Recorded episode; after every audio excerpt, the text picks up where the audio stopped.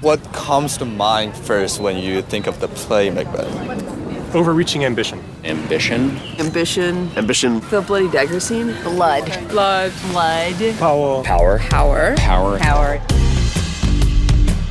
All of us who have been to high school have read some of the high school classics. Things like Oedipus, Great Gatsby, and Macbeth. But did we really read them? The goal of this podcast is to confuse you. What are those witches in Macbeth really? Figments of his imagination? Renaissance symbols of fate? Or scapegoats for cultural gender madness? My name is Hank Lin, and I'm a high school senior in Baltimore.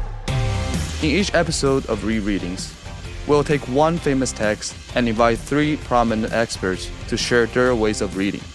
There'll be some similarities, but just as many differences, and not all of them compatible.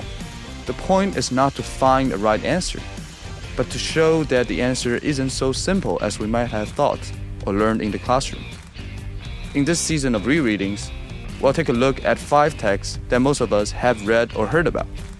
After each episode of expert interviews, our listeners will be able to discuss which views they found inspiring or not. And some of you will even participate in a roundtable discussion episode where listeners can talk about the text and the expert views.